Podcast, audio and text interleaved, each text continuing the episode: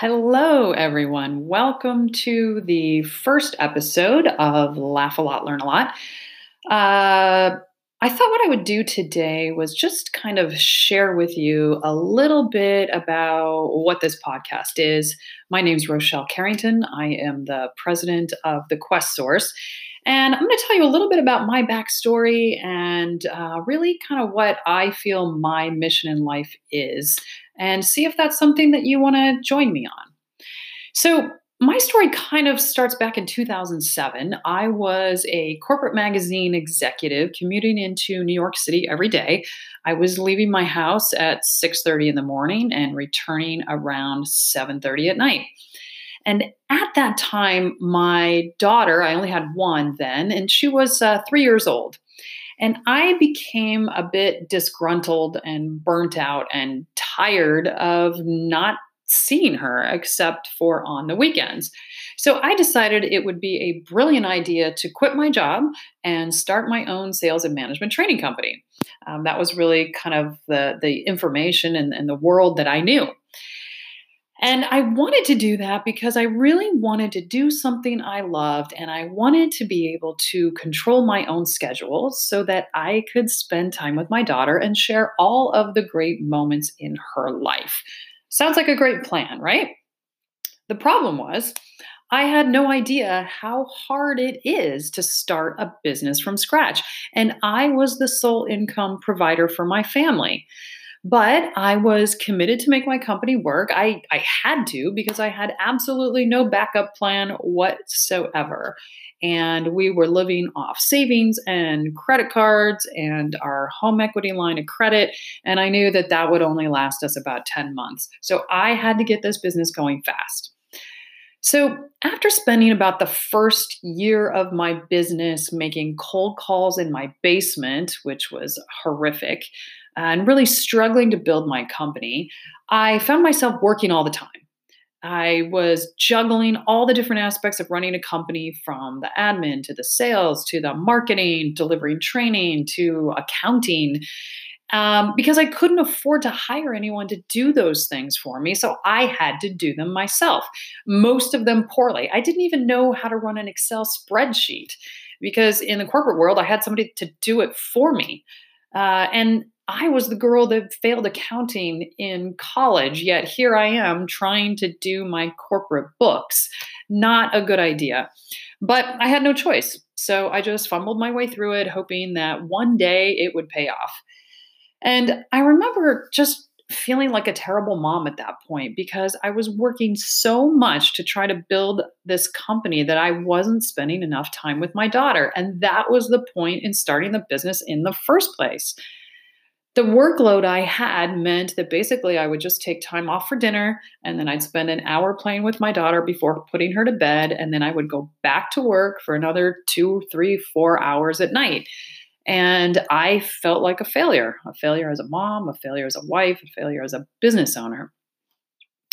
One weekend, I was outside on our front porch. Um, my daughter was playing in the yard, and I was power washing the white trim on the railings of our porch.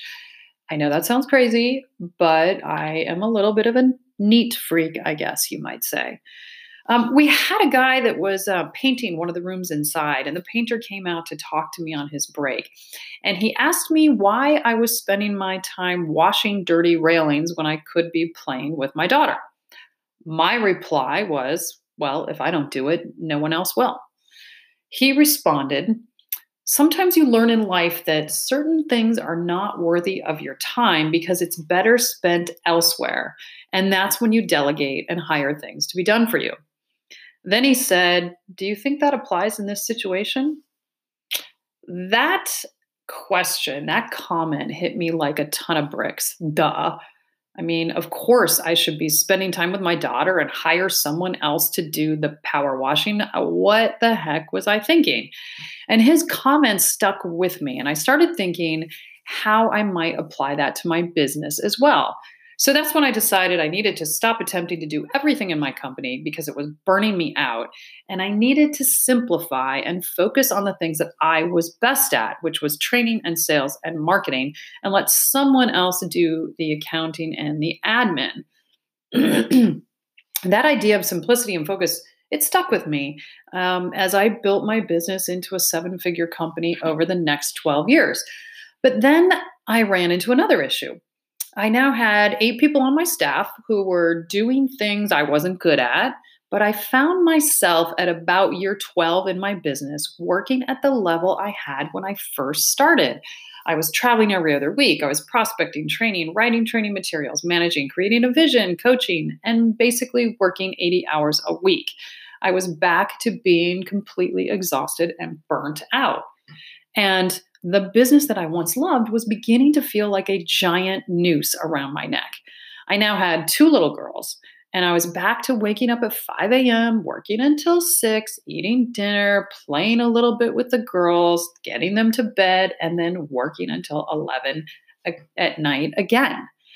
And obviously, I now had no time for friends or hobbies or anything else because when I wasn't working, I was passed out from exhaustion only to get up and do it again the next day. And at that point, I seriously thought about shutting down my entire business because I hated my life. But I knew that the work we were doing, which was really teaching people an easier and better way to sell, I knew it was important. Our clients told us it was important.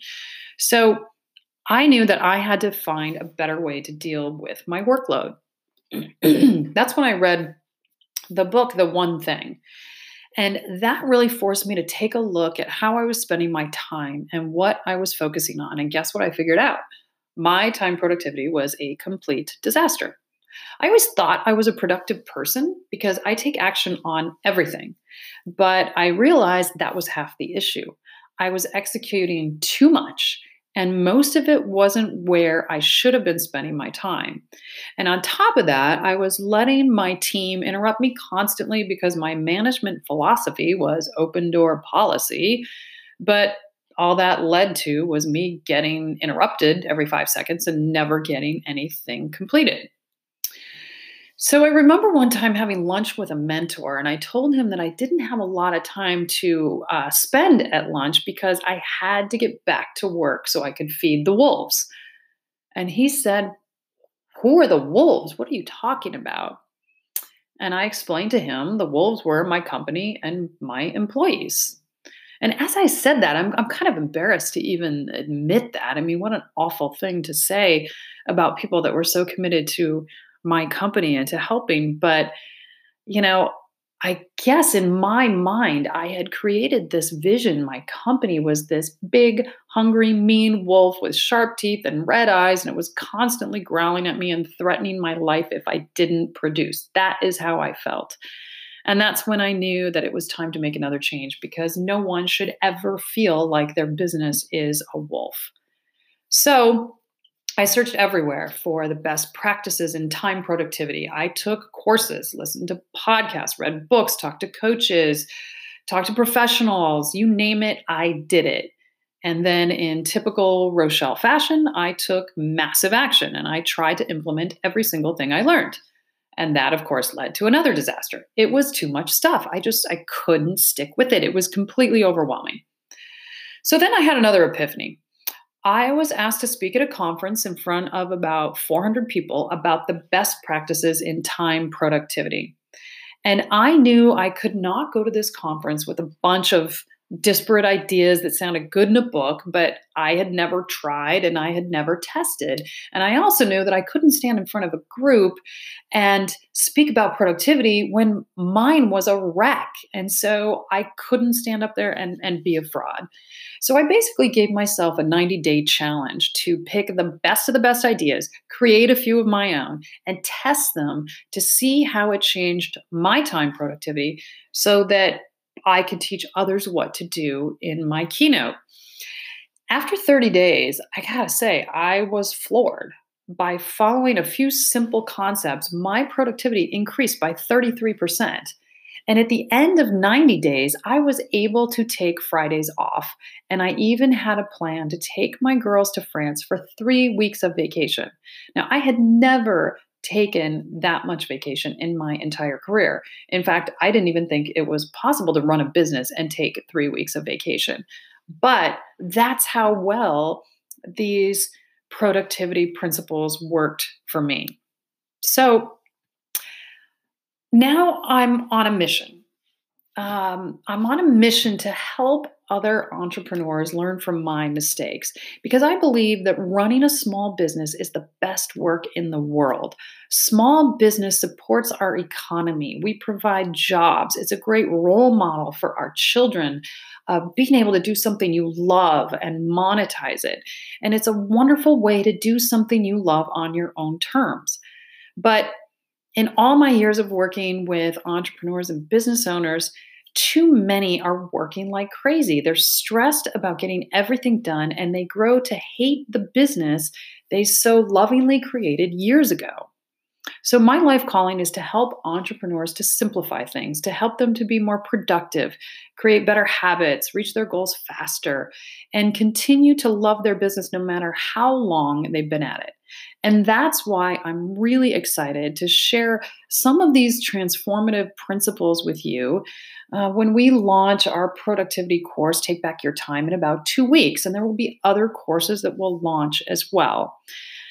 But in the meantime, I will be coming on to speak to you every day and sharing some ideas with you on how to simplify your business. And together, we will transform the lives of 3 million entrepreneurs and give them back the life and the business they love. So until then, I thank you for listening. And I challenge you to remember to laugh a lot and learn a lot. After all, if you're not doing that, then what's the point?